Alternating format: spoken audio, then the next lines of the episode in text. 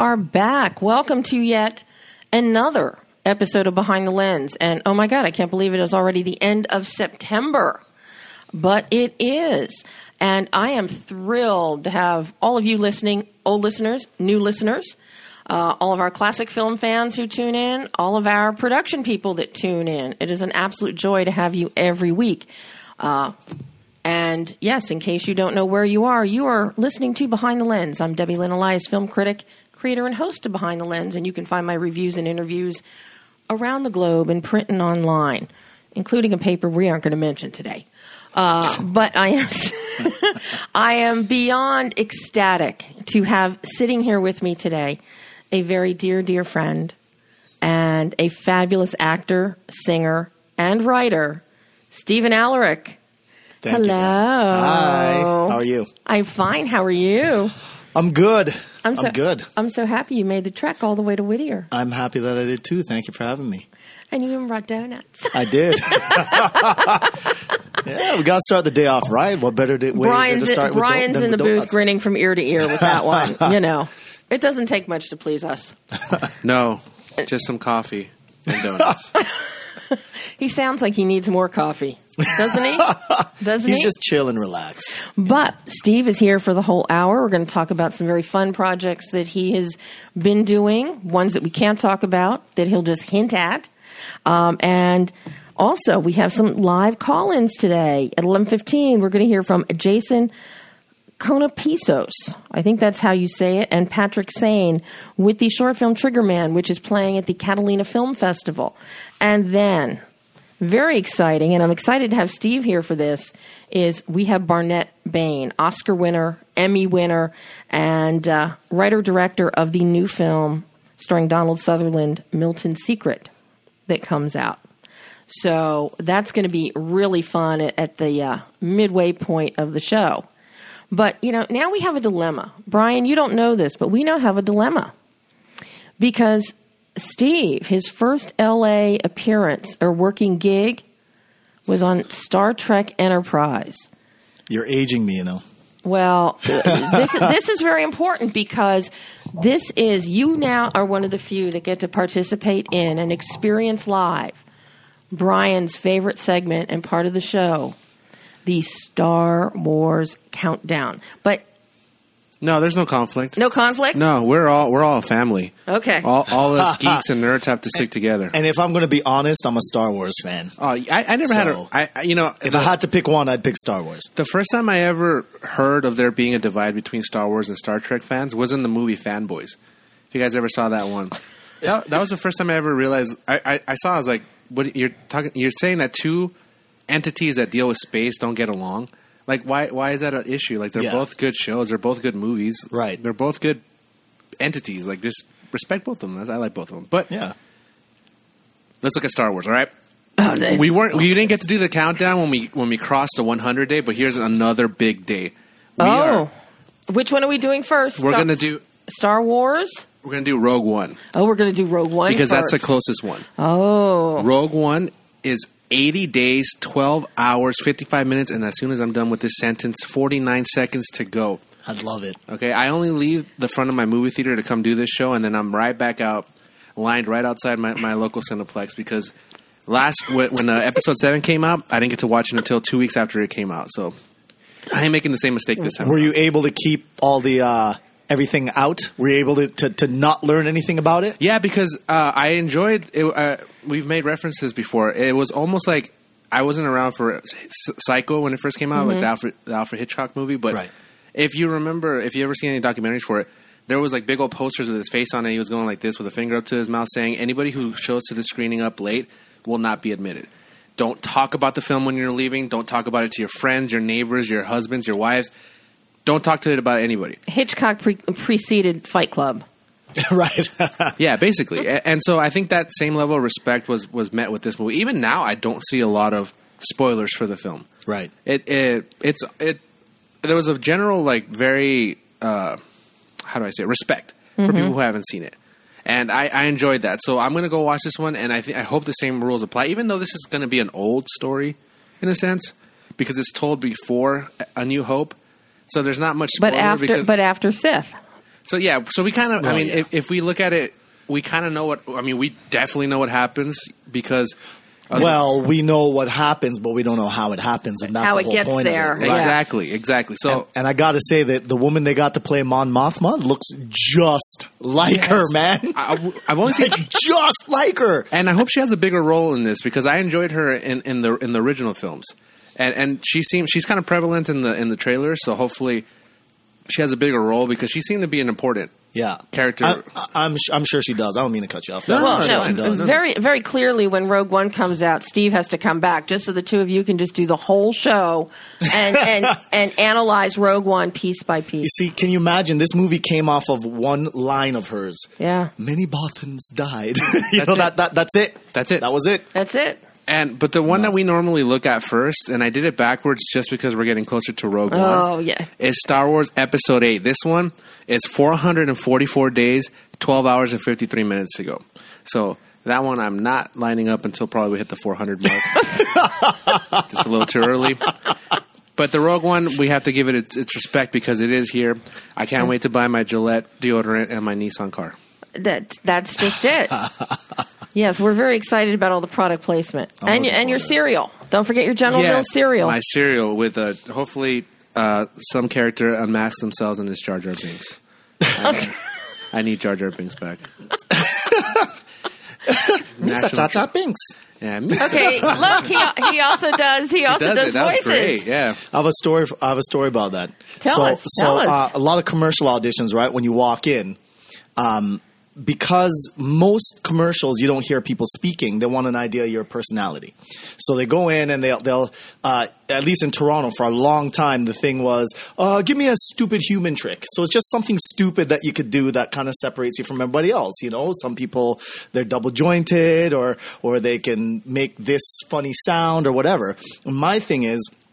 I can make my tongue like a clover. Like, Oh God! Oh. wait, wait. Do it to the camera. There it oh, is. Oh my God! That's so, awesome. so that was always my thing. But me being the artist, I go in and I, I you know, I did well with commercials and when I was living in Toronto. So, you know, I would do it and do it and get hired and do it and get hired. And then I was like, you know what? I'm an artist. I got to do something different. This is right after uh, episode one came out. so I go in this audition. They go, okay, can you do a stupid human trick? And I go, yeah, I can do Jar Jar Binks. And I go, Misa Jar Jar Binks, Misa Walkie. And they're like silence. They just stared at me. And there was a split second. And then I go, And then they all got up and no, no. I wish. They stared at me. And then I go, well, I also do this thing with my tongue, and then I do the thing with the tongue, and they go, they go, oh, great! so they were not impressed with Jar Jar, and that was the first and last time I did Jar Jar. But did you go, Misa can do this with my tongue? No, Oh, I, ga- God. I gave up after I saw their face when I started. I was like, okay, Can yeah, you I please, guess be- I- live on air, can you give us a drop saying you're listening to Behind the Lens as Jar Jar Oh Binks, please? man, I okay, wait.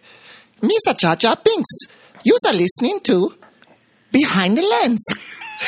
Awesome. Okay, I marked it. That's I'm playing that every single day until episode eight comes out. Dave. All Just letting you right. know. But listen, I didn't get to practice that, so I don't know how spot on that was. I don't care. It Okay. sounded great. he doesn't. It sounded. It was. It was beautiful.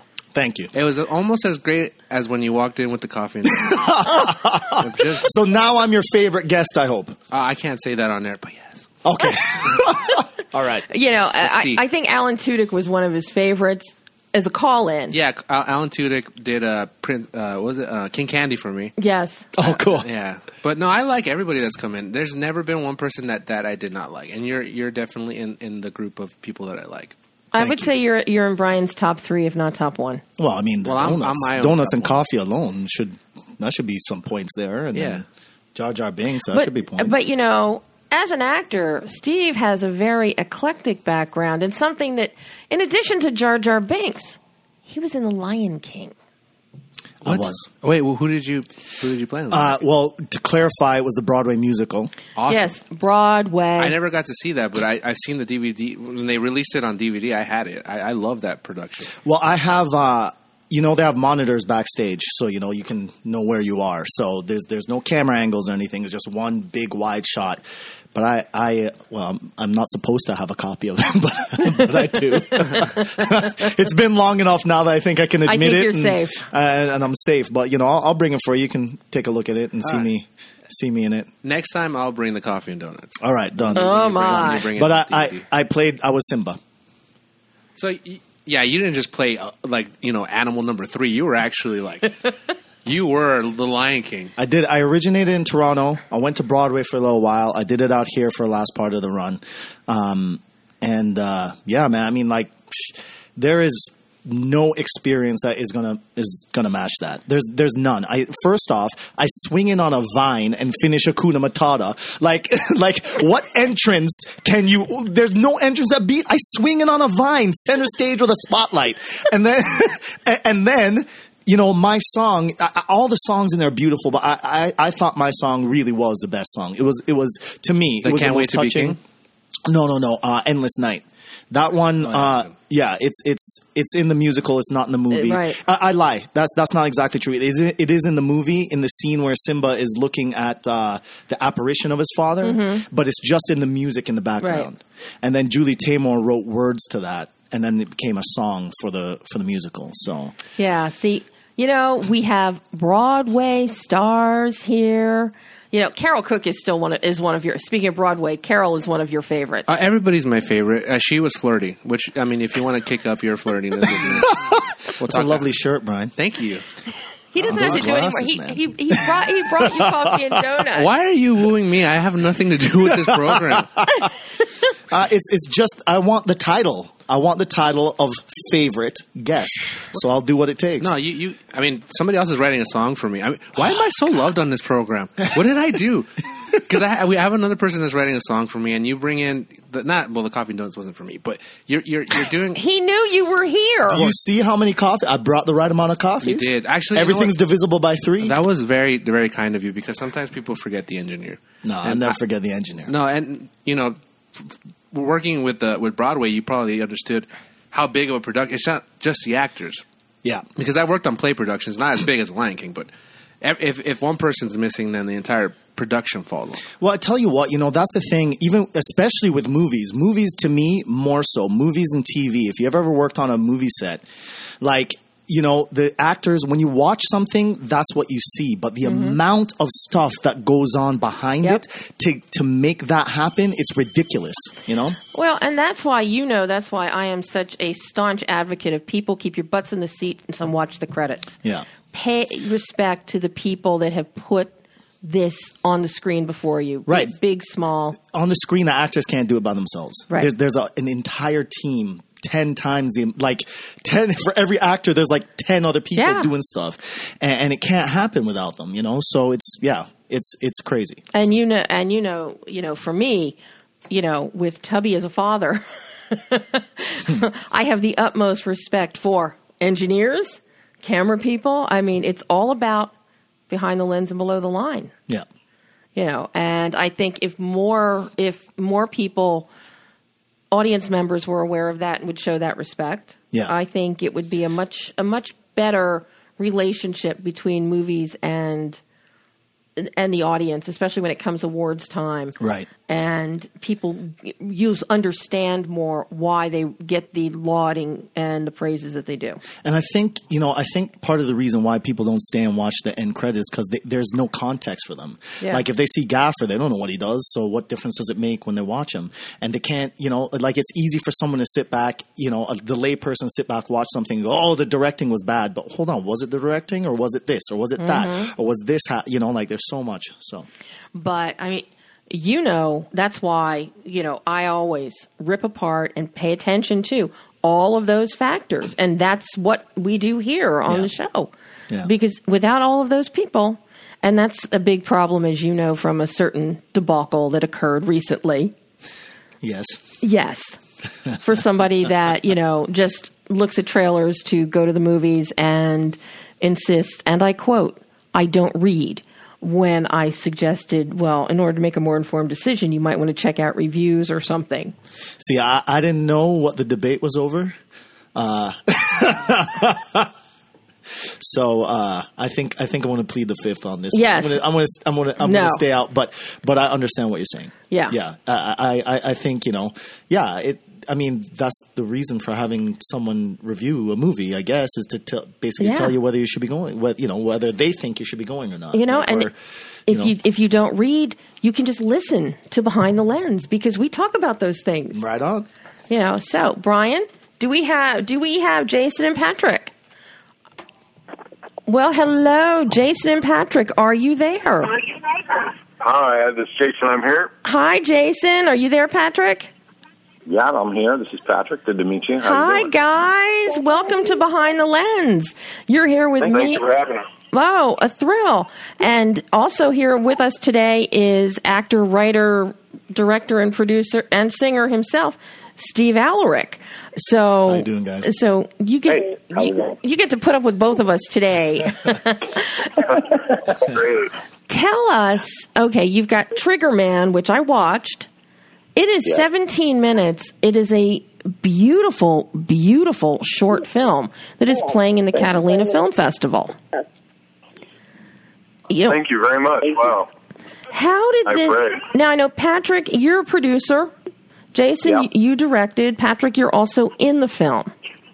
Obviously, being the producer, it was a given that you could cast yourself if you wanted to.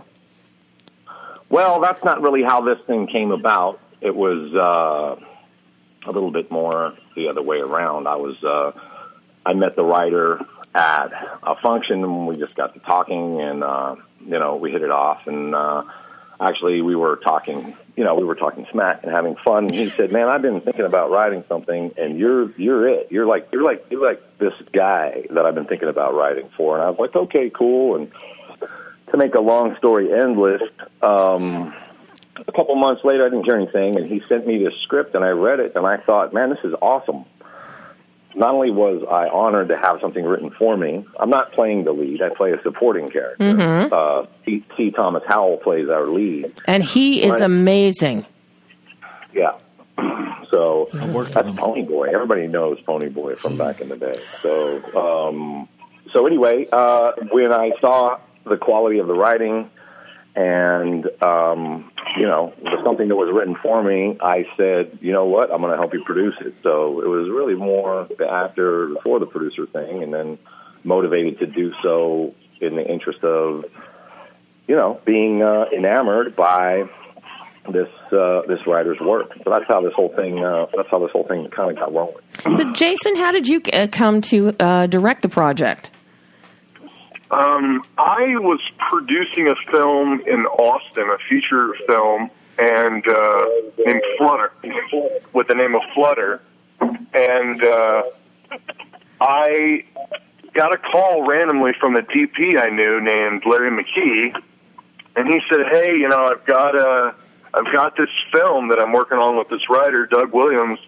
Would you be interested in coming on board and directing?" And I, you know, I was like, "Yeah, well, I'd like to read it first and and meet everybody involved." So I flew to Houston, had a meeting with Patrick and Doug, and I was uh, on board.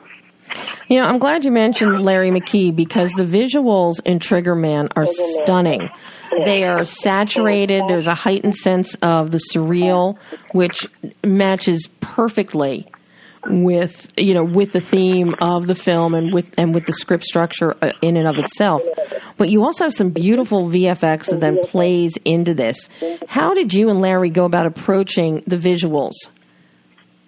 Well, you know, it's interesting. Um, I I have a very distinct look that I like to accomplish on my films. Like, I, for example, I don't like to shoot actors in 45 degree. I don't like profile. I like to be straight on. I like to see both eyes, especially in dramatic scenes. So Larry really helped me accomplish that, and a lot of the special effects are actually practical uh, practical shots. They look like they're special effects, like the you know the glass. The shot glass at the dissolving into the into the table, into the bar. Yeah. Yeah, that's practical. That It's gorgeous. to Me, yeah, It's enhanced under the bar. yeah, he actually did that. You know, covered in physically. paint. Patrick, yes, go ahead. No, I'm saying we enhanced it afterward, but he physically did it. Like he, like tell him, Jason. They set up this thing, and I was like, "What are you guys doing?" He's like, "We're making this glass sink into the surface." like they're physically did Yeah, it, I you know.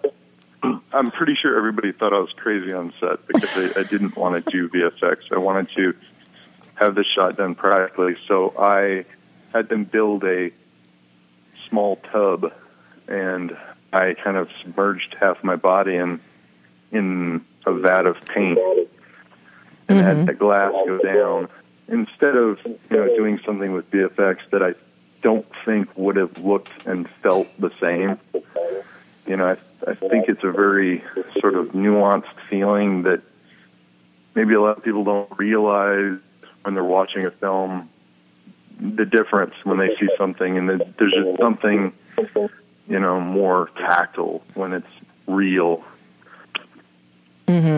You know, let me ask you because Steve ha- sitting here has worked with C. Thomas Howell before, so I'm curious how you got him involved in the project. And as I said, he is brilliant. It is a brilliant casting and a brilliant performance by him.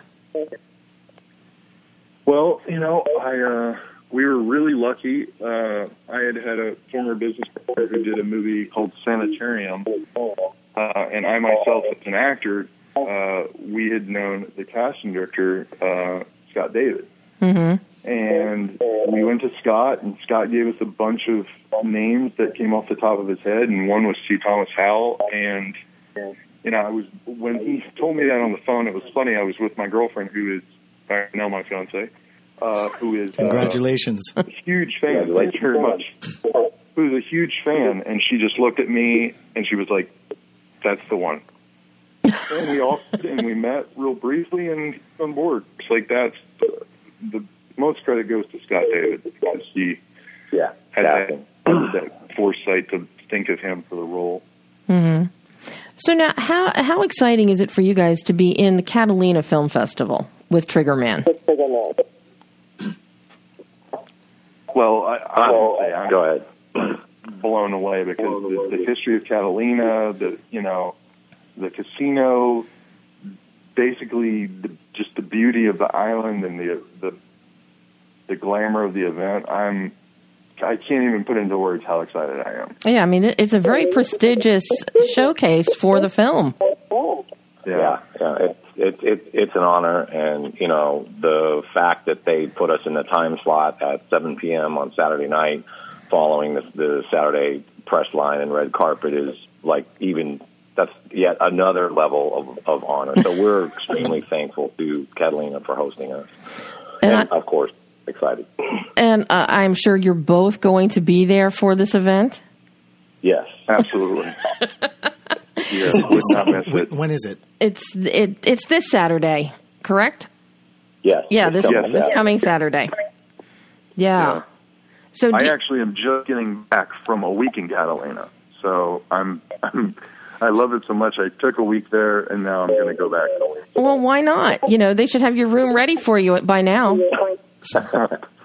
So uh, now you guys, you know, you both have you both have acting experience. You've got you know producing experience. You know, how do you? What is it that speaks to each of you when you take when you become involved in a project? Is it the writing? Is it the the creators? In you know, for you, Patrick, is it the director? You know, what what's your what's your bar for looking at something and having an interest? Um, most definitely always starts with the writing. Uh, you know, and that goes both ways. Like, you know, as, you know, this guy writing something for me, you know, it, it was one thing. And, you know, you, I take that with a grain of salt. I was appreciative, but then when I finally saw it, you know, it's one of the few things that, you know, when I when I read something, I, if I'm having an experience in my mind, if I'm seeing it happen, if I'm experiencing it, like I would read a great novel, mm-hmm. or and and I can feel it coming alive, then I'm great. If I'm if I'm constantly having to go back and reread and like, well, that's that's not adding up, you know, it just doesn't make any sense or whatever. You know, good writing, I think, is just page turning. It's like, okay, great, page, page, just page turner, and you're you're engaged in the story on paper. And if, if somebody can start with that as a foundation um, to make a film, then you know your chances of ending up with a good finished product because it goes through so many processes down the road. I mean, you know, pre-production and then there's production and then there's the edit and then there's you know VFX and sound and you know um, so many three the three levels of film. You know, there's the written film, the shot film, the edited film. So if you don't have to me, if I if I don't if I'm reading or writing and it doesn't make sense or and sometimes it's just god awful bad.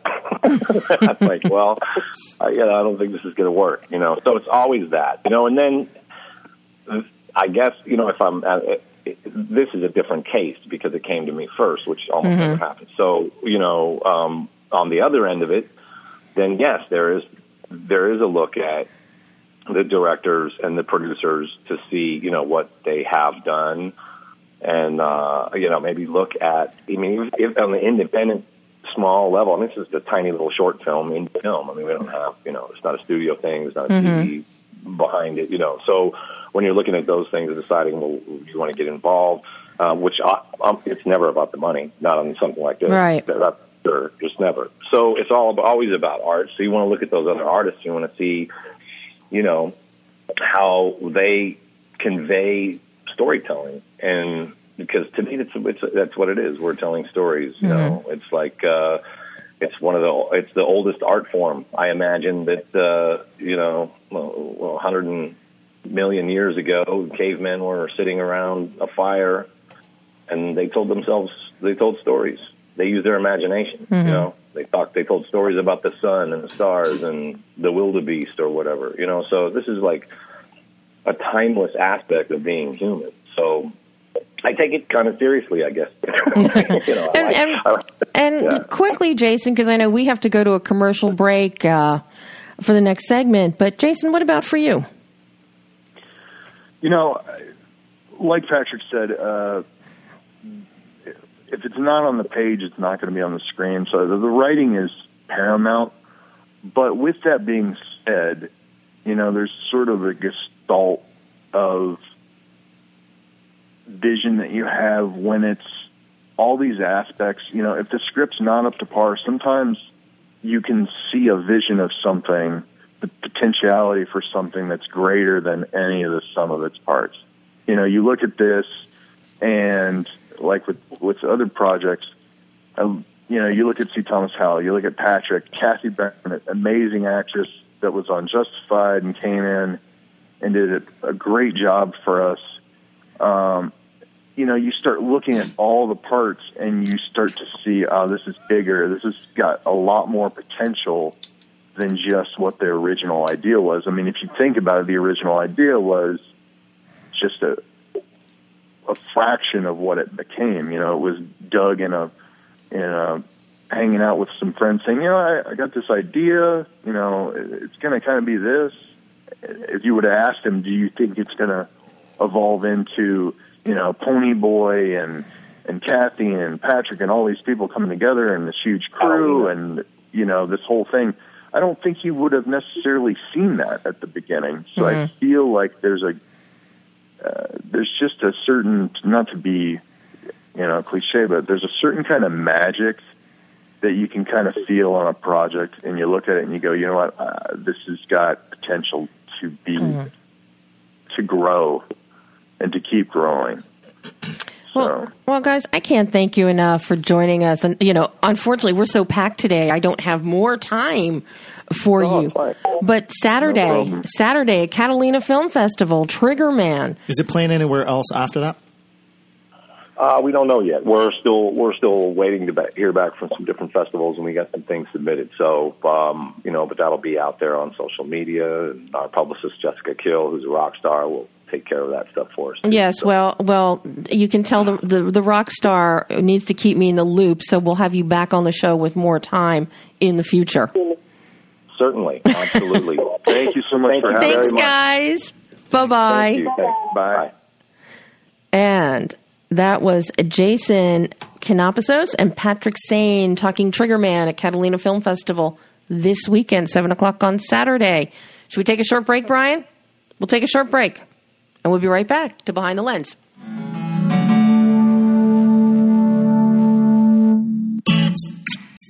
Hi, this is Terry Crews. actor, former football player, game show host, father of five, and all around big dude. I'm also an expert on drama. I know all kinds of drama. There's the good kind that comes with having a house full of kids. There's the bad kind like season ending injuries. There's the necessary kind like having an agent in Hollywood. And there's silly drama like the drama around my percolating pectorals. And then there's the drama you can skip. Skip the drama that comes with not having your high school diploma or equivalency. Find free adult education classes near you and finish your high school diploma. Visit finishyourdiploma.org. Or text diploma to 97779. Message and data rates may apply. Reply stop to opt out. That's diploma to 97779. And leave the drama to actors like me.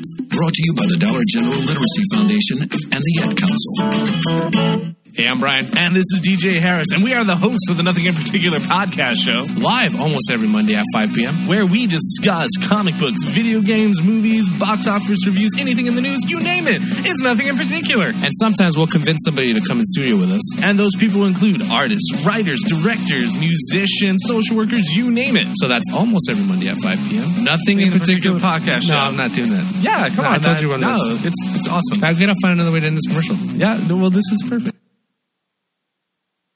Hey, this is Flea from the Red Hot Chili Peppers for RADD. I'm here to remind you that drunk drivers are still a major killer of young adults in this country. So always choose a designated driver and remember, music lives, you should too. Getting born in the state of Mississippi. Papa was a copper and mama was a hippie. A public service message brought to you by the U.S. Department of Transportation, RADD, the National Association of Broadcasters, and the Ad Council.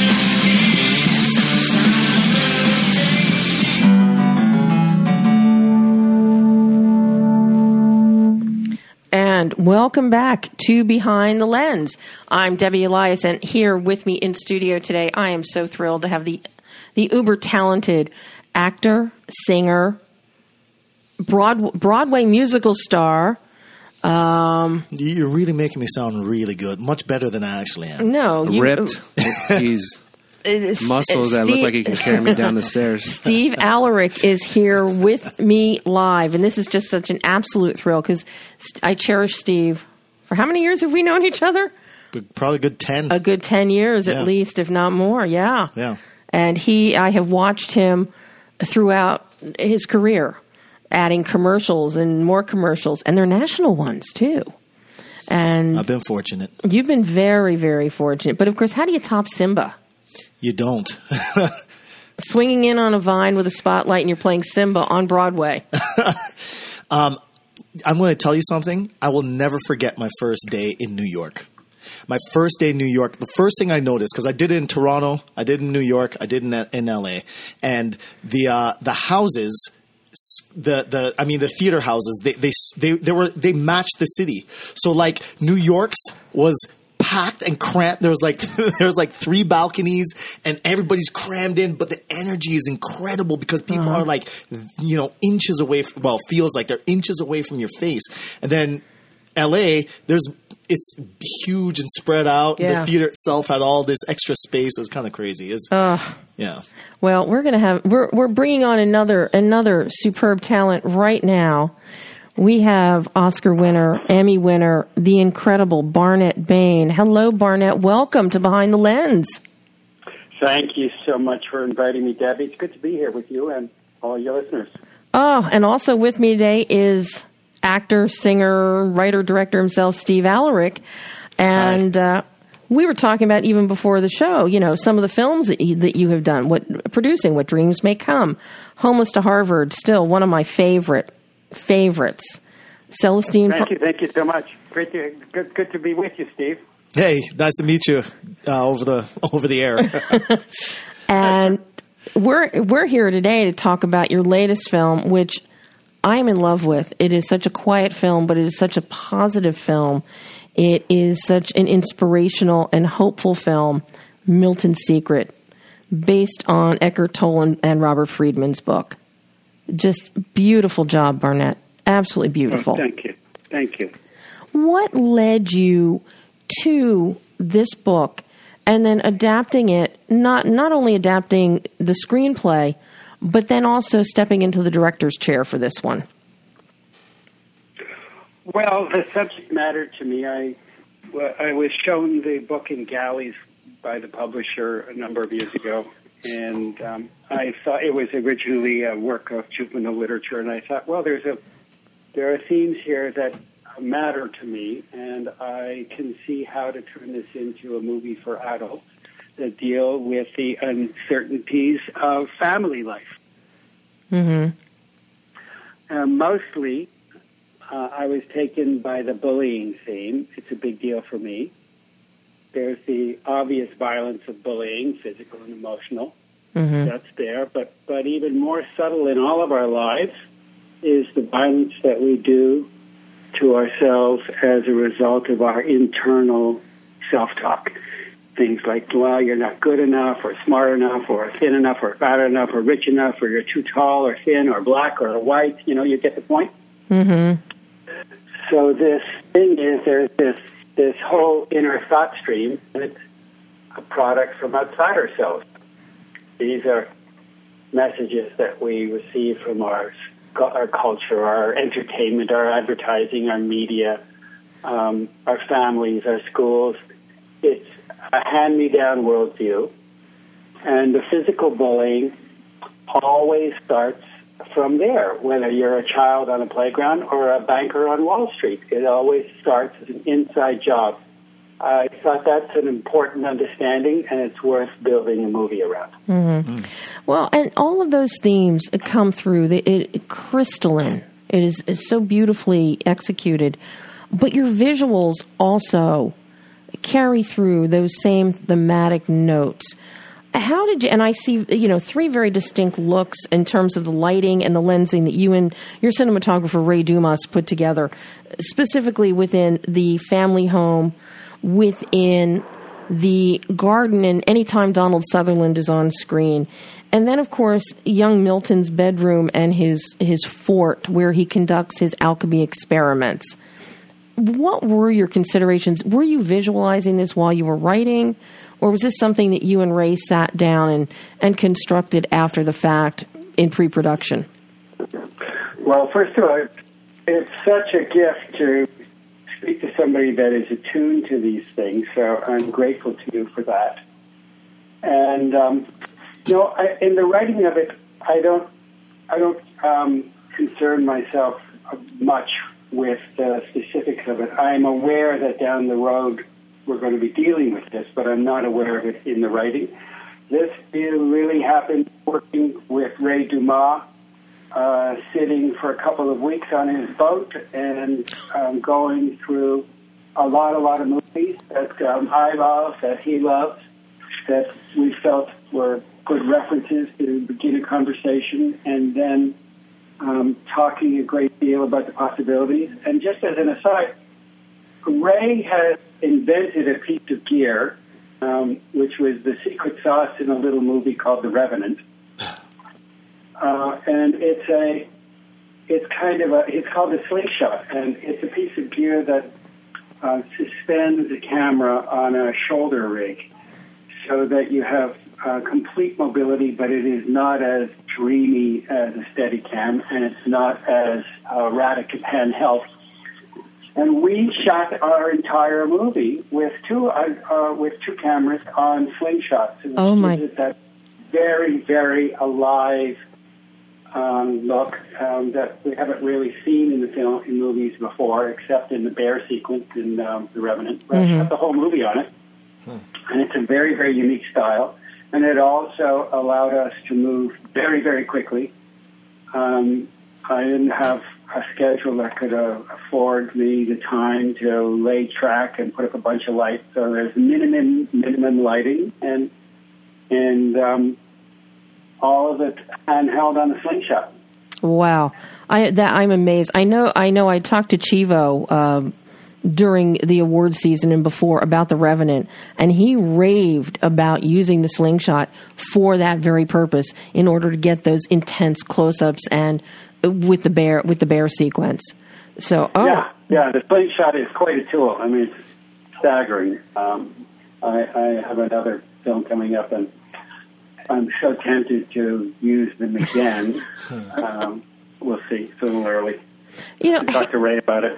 Hand in hand with that, your lighting, especially in Donald Sutherland scenes, so important. Out in the garden where he's building the gazebo, and and also the lighting when we get in with Milton and his two distinct areas in which you know he creates.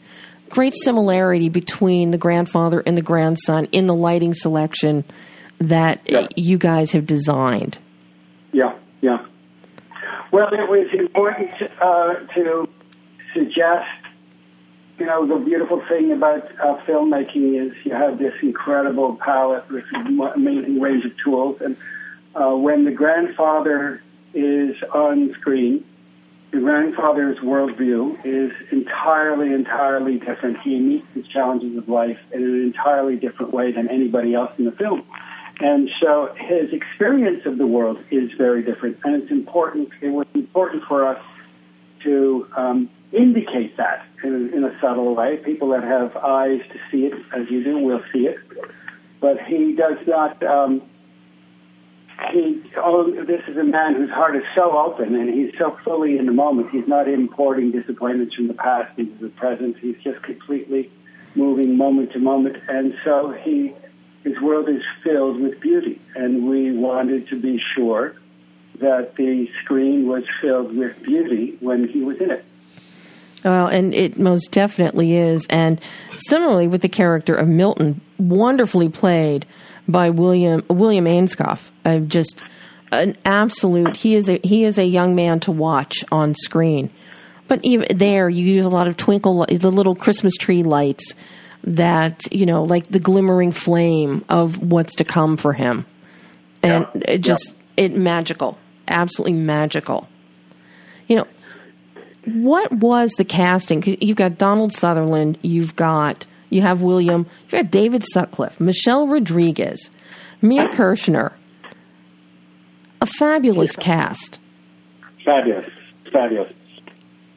Well, um, in no, there's in, by no order of blessings. I'll, I'll start off with uh, Donald. We sent Donald the script, and um, it took two days, and I got a, a letter from him. A letter, not even an email. And he said he'd read it and he'd been looking for something like this for uh, several years. And uh, he went to sleep. And when he woke up the next morning, he found uh, Stuart Howard, who was the character he played. He found Stuart Howard's slippers already under his bed. That's cool. And so he was uh, in. He was totally committed. Um, and then I, um, I didn't even have to go out to Michelle Rodriguez. I got a, an email from Michelle Rodriguez, and she had um, found her way to the script, and uh, she wanted to know whether she could play it. And I thought she would be absolutely wonderful because it is so against type Very much so. that she would bring something very, very fresh to it. Um, Mia, we cast. I, I read a lot, a lot of amazing women for that role, and there's something about Mia that is so um, thrilling. I find her thrilling to watch. Mm-hmm. Mia is like somebody who throws herself out of a plane with a parachute kit. and and um, puts it together, hopefully on the way down. So I am just, uh, it's just so exciting to watch. I never really know exactly what is going to come from her. So that is um, both hair raising um, and thrilling. so I was, I was really excited uh, to work with Mia, and um, I can't wait to work with her again. She's, she's wonderful. The boy, I mean, Uh, I- William is spent- William's uh, astonishing. So I, I spent five months. I looked at um, hundreds, hundreds of boys on tape, and um, and sat in the room with um, probably forty or fifty. hmm And William is uh, something else. Just really something else. Uh, Can I ask you something? asked him in uh, in his audition. I asked him about uh, a grandfather that he and he had recently lost his grandfather, and he just completely came unglued. I've never seen anything like it. Actually, the only place I've ever seen anything like it is if you Google Henry Thomas's audition for E.T. Was it Henry Thomas? No, yes. Who played Elliot? Uh, yeah, that was Henry Thomas. Yeah. It was Henry Thomas. If you Google Henry Thomas's audition for E.T., uh, it's on it's on YouTube. You will see exactly what happened with me and William Ainscough. Exactly the same thing. I thought, oh my God, lightning does strike twice. Wow. That's how I found William Ainscough. Then um, he's so in tune and so um, he- he's just such an intelligent actor and so in tune with his emotions that uh, I, I, it's very unusual. But the trick with him was to pull him back from his emotionality. Usually, um, actors, particularly children, are so Yeah. split off from feeling their emotions. But his they're so alive in him. He's an extraordinary actor. I, I was going to ask you about uh, the difference between auditioning in person and in tape. You said you saw you saw a bunch of tapes and you met people in person. Uh, is there a difference for you? Like, is there one that you prefer over the other, and why? Well, I like to see, you know, what I like, what I like about uh, tape, obviously, is it simplifies my life and it's sort of, um, it's great as a first pass. I see whether it's a benefit of how it's being lit and where the shot is. I don't, you know, almost never is the camera lined up in a way that I can see what's going on in the eyes and what's happening in the face. But it, it is a good way. It's, it's convenient, and you know, we live in we live in times where we're all just over overwhelmed, and I don't know any other way that I could have gotten through the numbers of of, of actors and lots and lots of them were wonderful, and you know, not and, and many, many, many of them are were not right for the role. And rather than have them in a room and be in myself in a room, I'd rather just see the selection casting and then go through them myself and then winnow down those that I want to sit with. And doubtless, in that kind of a process, you miss some um, some gems, you miss some treasures, and. Um, it's unfortunate. It's just the scale of this kind of filmmaking and the speed of this kind of filmmaking that that's what we contend with. You know, Barnett, you do so much in terms of creativity workshops. You are part of the Take Daughters and Sons to Work Foundation. Everything that you do is about hope and possibility. Um, where where does that drive and passion come from? Well, it matters. I mean, uh, it it it just matters to me. I'll tell you why. Um, when we become complacent about these things, some really tragic things happen. First, our personal imagination begins to collapse. We start to rely more on conventional wisdom and pundits. And instead of an interior imaginative life, we start to think in a kind of groupthink. And you know, now in a political season, we see that more more than ever. Dogma starts to substitute for authentic dialogue. Everything is framed in blacks and whites. There's no room for nuance. Uh, we start to lose hope and vision. Uh, vision creates the boundaries of what's possible, and hope's a bridge that can take us there, and they're indispensable. And when we don't pay attention to them, uh, we we lose them. Uh, along with it, we lose a sense of compassion, and empathy, and um, this kind of lack of, of the lack of compassion is at the root of so many great problems in the world. And so I think that um, without um, supporting stories, you know, my, how I feel about it is without me participating in my own way, um, I would be left clinging to uh, positions that don't leave any room for innovation and discovery. And so it matters to me personally, and I want to have that sort of impact on people who I love and I care about. And by extension, it's not as visceral, but, but by extension on my community and my country and my world. So it matters. Well, and definitely on watching Milton's Secret, all of your philosophies, it, it, this is custom made, tailor made, match in heaven. I mean, it, by film's end, it's very obvious that the real alchemy in life is the blend of all the good stuff that you put into the beaker of yourself. And it, it just, a beautiful, beautiful film, Milton uh, Barnett. And it's opening Friday, I believe.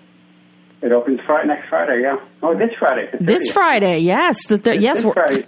it's already the end of September, Barnett. Exactly. Oh, wow. I just I walked out of the room and I came back and it was a year later. I'll can you believe it? So, uh, do you? Is it start? Is it going nationwide, or are we starting small with a platform? It's platforming. It's in ten cities, and um, uh, but it's all day and date. It's um, uh, on video on demand and uh, and online. It's all uh, all available. However, anyone wants to access it or consume it, it's there on September 30th. Well- Amazon and iTunes and all the usual suspects. Well, I can't recommend it highly enough, and I have to say that I watched it last night after a very, very, very traumatic day yesterday, and I immediately felt better after watching the film. Oh, it's beautiful. I'm very gratified to hear that. Really, thank you so much. So may that be a may that be a harbinger of things to come. Oh, I hope so. Barnett, thank you so much. I appreciate it so much, Steve. Until we meet again. Take care. Thank Thanks. Bye bye. Thank you. Bye. And that was Barnett Bain. Look, when you hear somebody speak about their film like that, how can you not like how can you not want to go see it? You know what I mean? Like clearly both you know, both sets of guests that you had today, you can see how much thought goes into every single bit of their film. No one's just setting up a camera and just ah, just put it there. No. No, one's doing that. Nobody. E- Every frame is being thought about intensely, and that's you don't get better No. filmmaking And- than and- that, man. You know, And you know, that's something that I found with indie film. With so many indie filmmakers, they do put that care. Now, Barnett, he's done the bigger films, What Dreams May Come, which, of course, every frame of that film is just gorgeous, right? you know. But many who aren't just picking up a phone thinking, oh, because, oh, this will shoot a film, I'm going to shoot a movie. No, the ones that actually plan it out, think about it, and it starts with the script a pro- uh, that they are passionate about. It has themes that matter to them. They're not coming in for the paycheck. Yep. And I think that's the real key to a film that is resonant to people. I agree. And you know what, Deb? I have to give you credit for because shows like this show give voice to those things that may not necessarily get get their voice heard their, or voice out there. You know, we're, we're drowned out by the big films. There's nothing wrong with the big films. You know what I mean? With the big blockbuster. Well, maybe we can disagree. I don't know. No, I but- you know I love Big Blah. I love the tentpole films. Right. But the purpose of the tentpole films is essentially just pure entertainment. Nine times out of ten, right, you want escapism. right. You know, these smaller indie films are much more thoughtful Yep. And they say something very important that speaks to hearts and minds. Yeah. Hundred percent agree. Yeah, it just, and then that's one of the reasons, as you know, what helped me to decide to even do this show Yeah. was to give a voice and to showcase, you know, people like Barnett Bain, films like Milton Secret, little shorts like Trigger Man, Right. or even stuff that you write, which, which, by the way, I do have a lot of notes on somebody's script. Okay. well, I'm anxious to hear it. You know, no, they're written all over it, and I would have printed it out, except a little white a little white cat had been playing, uh, climbing behind the printer last week, Oh no. and pulled the plug out. So I couldn't figure out why nothing was printing. And then I went and I looked, and I just couldn't move the furniture out to rehook everything. But even this morning, it's like, okay, she's still here. but now, you know, so many different roles here, and you know, fellow Canadian of Donald Sutherland, Right. you know, he's had a career that lasts forever. You have a much more diverse career. Yeah, you know, um, for people who are who are only listening, I'm very mixed race, um, which in terms of North America and especially in the film industry is new. Like when I first moved here, I was lucky to get certain thing. I mean, it's no, you know, it's I, I suppose it's no coincidence that some, you know something as like Star Trek that had always been kind of forward thinking Right. in terms of race and stuff That like that that. was your first role that. That was my first role in LA. Uh, you know, The Lion King. They they specifically wanted someone that kind of looked like me, but that doesn't happen very often. And my first while here was pretty tough in Mm. terms of theatrical. Uh, the the the, everything is starting to come around. I, I still say it's you know it's still a struggle, you know, um, to be seen and to be uh, to to get roles, but um, but it's coming around. Hmm. But I think that's why it's it's diverse because well, not only because of that, because I'm so mixed race, I pass for different things. Yeah. So you know, uh, on any given day, if you know if the wind's blowing right, I can look this way or I can look that way, right? So But you know, but now on that diversity issue, yeah. uh, let me get you to weigh in on this because the jury is out and it's very polarizing. Mm-hmm. You know, you know me, and my philosophy is that you hire the best person for the job. Right. Whereas others are like, no, we need to set these percentages and parameters. Well, you know, here's here's the trouble, in my opinion, is that um, how do you change a system that's already unfair? Mm-hmm. Uh, unf- uh, unfair in, in ter- okay. Let me let me re- you know let me let me say it differently. Uh, misrepresentative. It's it's misrepresenting uh, what the world really looks like. How, how do you fix that? Yes. Other than going, all right, look, you gotta hire this many people. It, it's true. Uh, I do think there is a certain unfairness, but uh, things have already been unfair, so Right. you kind of gotta shift it in order to kind of make everything right. But should you sacrifice quality? Well, that's assuming that you sacrifice quality. you Well, know, um, that's that's right. yeah, that's the Uh, other that's the other prong. and and, and you know, supposing you do have a quote unquote lesser actor in a role, but you're adding a point of view to it that Mhm. may be worth the you know the Well, yeah, in- and that in goes into the grand scheme then, Right. because there is a purpose there. It's not just to meet a quota. right. You know, I have no problem with that.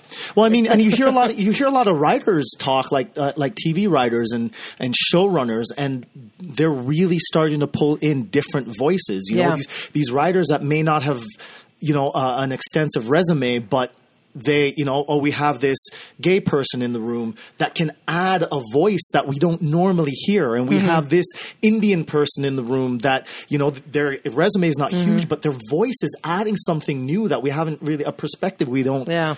normally see. So, you know, the writers' rooms in TV uh, are, are getting there. You know, Well, you've been adding a lot of a lot of diversity and perspective lately. You you're working, you're doing so many roles: Jane the Virgin, Fear of the Walking Dead, stuff you can't talk about. well, yeah, a couple of things. I, I you know, uh, they're they're kind of you know uh, secretive.